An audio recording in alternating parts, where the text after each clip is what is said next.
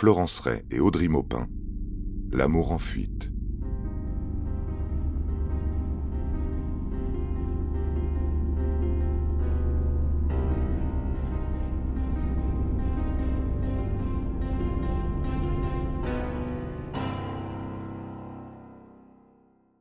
Le couple se forme à l'aune de l'été 1993. Florence a 17 ans, vit à Argenteuil auprès d'un père plombier et d'une mère institutrice. Élève studieuse et discrète, elle vient de décrocher son bac scientifique et envisage une fac de médecine. Audrey, lui, est un petit peu plus âgé et a grandi dans la ville voisine de Beson. Il a 20 ans, partage sa vie entre ses études de philosophie, son engagement en faveur de l'écologie et sa passion pour l'escalade qui lui vaut le surnom de l'Albatros.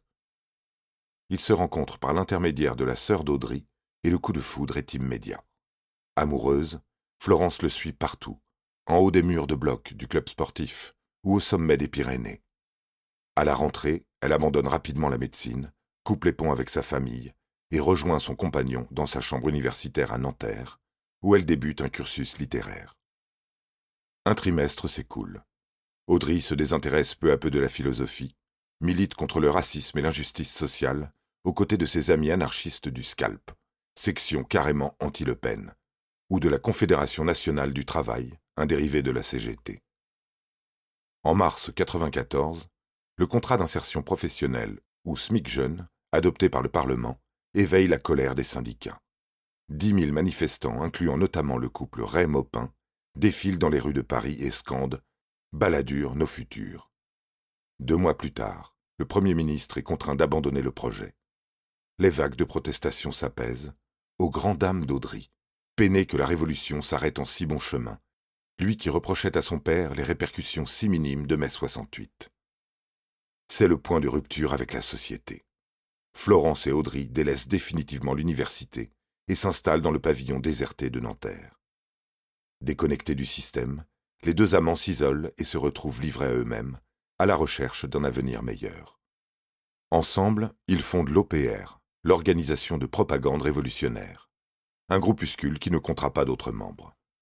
Ils rédigent des tracts dénonçant le capitalisme, écrivent des phrases telles que La liberté est totale ou n'est pas. Ce monde et ceux qui le dirigent nous mentent. Ils se mettent à fréquenter la mouvance autonome, essoufflée depuis son âge d'or dans les années 70, mais toujours vivante. Aucune preuve toutefois ne permet d'associer l'équipée meurtrière du 4 octobre 1994 à leurs accointances avec le courant d'ultra-gauche ou à quelconque revendication politique. Toujours est-il que dans ce contexte idéologique prononcé, un basculement soudain a transformé des pensées adolescentes en un geste concret et dévastateur.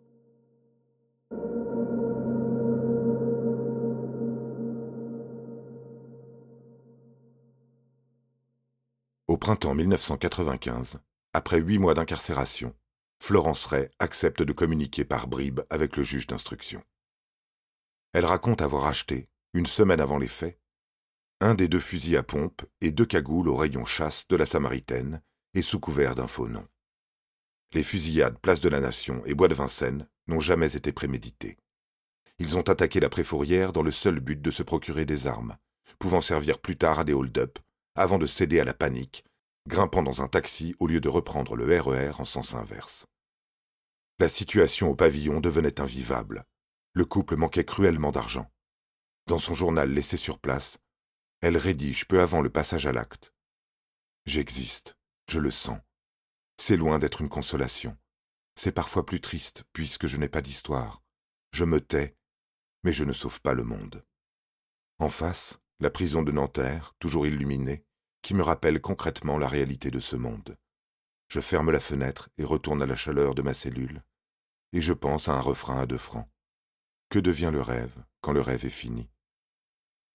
Elle avoue enfin avoir suivi Audrey car elle refusait qu'il puisse risquer sa vie sans elle, mue par un besoin de se sentir utile et d'être reconnue par lui. À ce sujet, les amis du couple s'expriment, tombent parfois en désaccord. Si leur relation peut être perçue comme harmonieuse, d'autres évoquent une influence puissante venant d'Audry, exercée sur Florence, la poussant sans cesse à se dépasser. Maupin est dépeint comme un jeune homme charismatique, éloquent, ne supportant pas d'être mis en tort. Et si l'amour était la seule cause du drame? Une passion dévorante, une spirale dans laquelle l'un n'a pas voulu décevoir l'autre. Le tout ne reste qu'hypothèse. Florence Ray plonge à nouveau dans le silence. L'enquête continue et en 1996, on commence à redouter l'existence d'un troisième homme, d'un complice. Des témoins ont vu, devant la préfourrière, un homme faire le guet durant le braquage, puis prendre la fuite en courant. Le signalement correspond à un certain Abdelhakim Dekar, surnommé Toumi, arrêté pour avoir acheté le second fusil à pompe utilisé lors des fusillades. Interrogé à ce sujet, il reconnaît l'acheteur de l'arme, précise qu'elle était destinée à un certain Philippe Lemoyle, militant appartenant à la mouvance autonome. C'est au sein de ce milieu que Toumi aurait pu croiser la route de Ray et Maupin, mais il nie formellement son implication dans la soirée du 4 octobre 1994. Il affirme également travailler avec les services de renseignement algériens, infiltrés en France dans les milieux d'extrême gauche, à la recherche d'individus en lien avec le terrorisme. Il ne convainc pas son auditoire et se retrouve mis en examen pour participation à une association de malfaiteurs.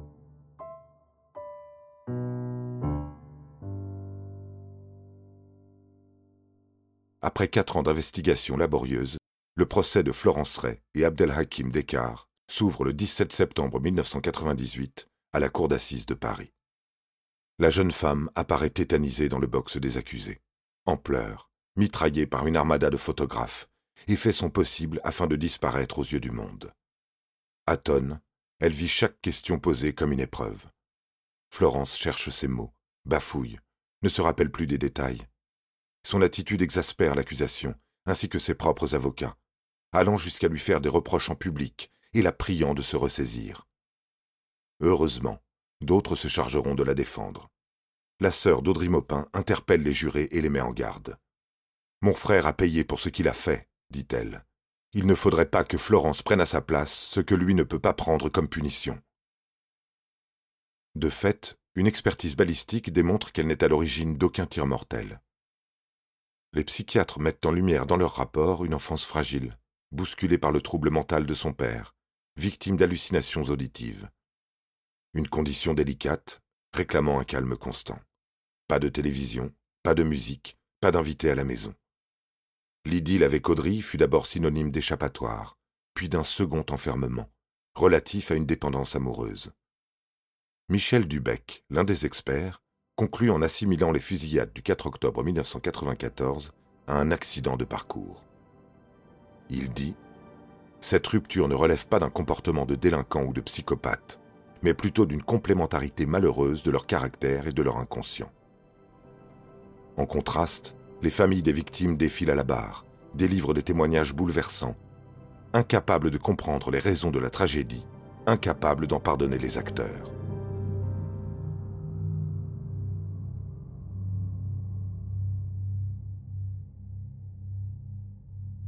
Le verdict est prononcé le 30 septembre 1998. Abdelhakim Dekar, qui s'était fait quelque peu oublier au cours des deux semaines d'audience, écope de quatre années de prison. Florence Ray est reconnue comme co-auteur du meurtre d'un policier, complice de celui des deux autres ainsi que d'Amadou Diallo. Condamnée à 20 ans de réclusion criminelle, elle séjourne à la maison d'arrêt de Fleury-Mérogis, puis à la prison pour femmes de Rennes. Selon l'administration pénitentiaire, elle se révèle être une détenue modèle qui lit beaucoup, étudie l'histoire et pratique du sport. En mai 2009, après 15 années d'emprisonnement, elle bénéficie d'une réduction de peine et retrouve la liberté. À 34 ans, elle refait sa vie en toute discrétion, arpente les milieux du théâtre, du cinéma et de l'édition littéraire. Puis en novembre 2013, Florence Ray connaît malgré tout une nouvelle couverture médiatique avec l'affaire du tireur fou de la capitale un homme est arrêté après avoir fait irruption dans les bureaux de BFM TV, Libération et au siège de la Société Générale. Il était armé d'un fusil à pompe et a grièvement blessé un assistant photographe de 23 ans. L'individu interpellé n'est autre qu'Abdelhakim Dekar, et la coïncidence fait ressurgir dans les journaux la photo devenue iconique de Florence Ray, en garde à vue au 36 quai des Orfèvres. En réaction, cette dernière diffuse un bref communiqué rédigé ainsi n'ayant plus aucun lien avec le dénommé Abdelhakim Dekar depuis 1994, et ayant payé ma dette à la société, je m'étonne que, pour illustrer les récents événements tragiques, ma photo se soit retrouvée aussitôt en bonne place dans les médias, avec les conséquences graves que ça représente forcément pour qui cherche à retrouver une vie normale. Pour ma part, j'ai souvent condamné et regretté les terribles événements du 4 octobre 1994 et leurs conséquences pour les victimes et leurs familles. Devenue à ses dépens un personnage public, Florence Ray n'aspire aujourd'hui qu'à une chose, l'anonymat.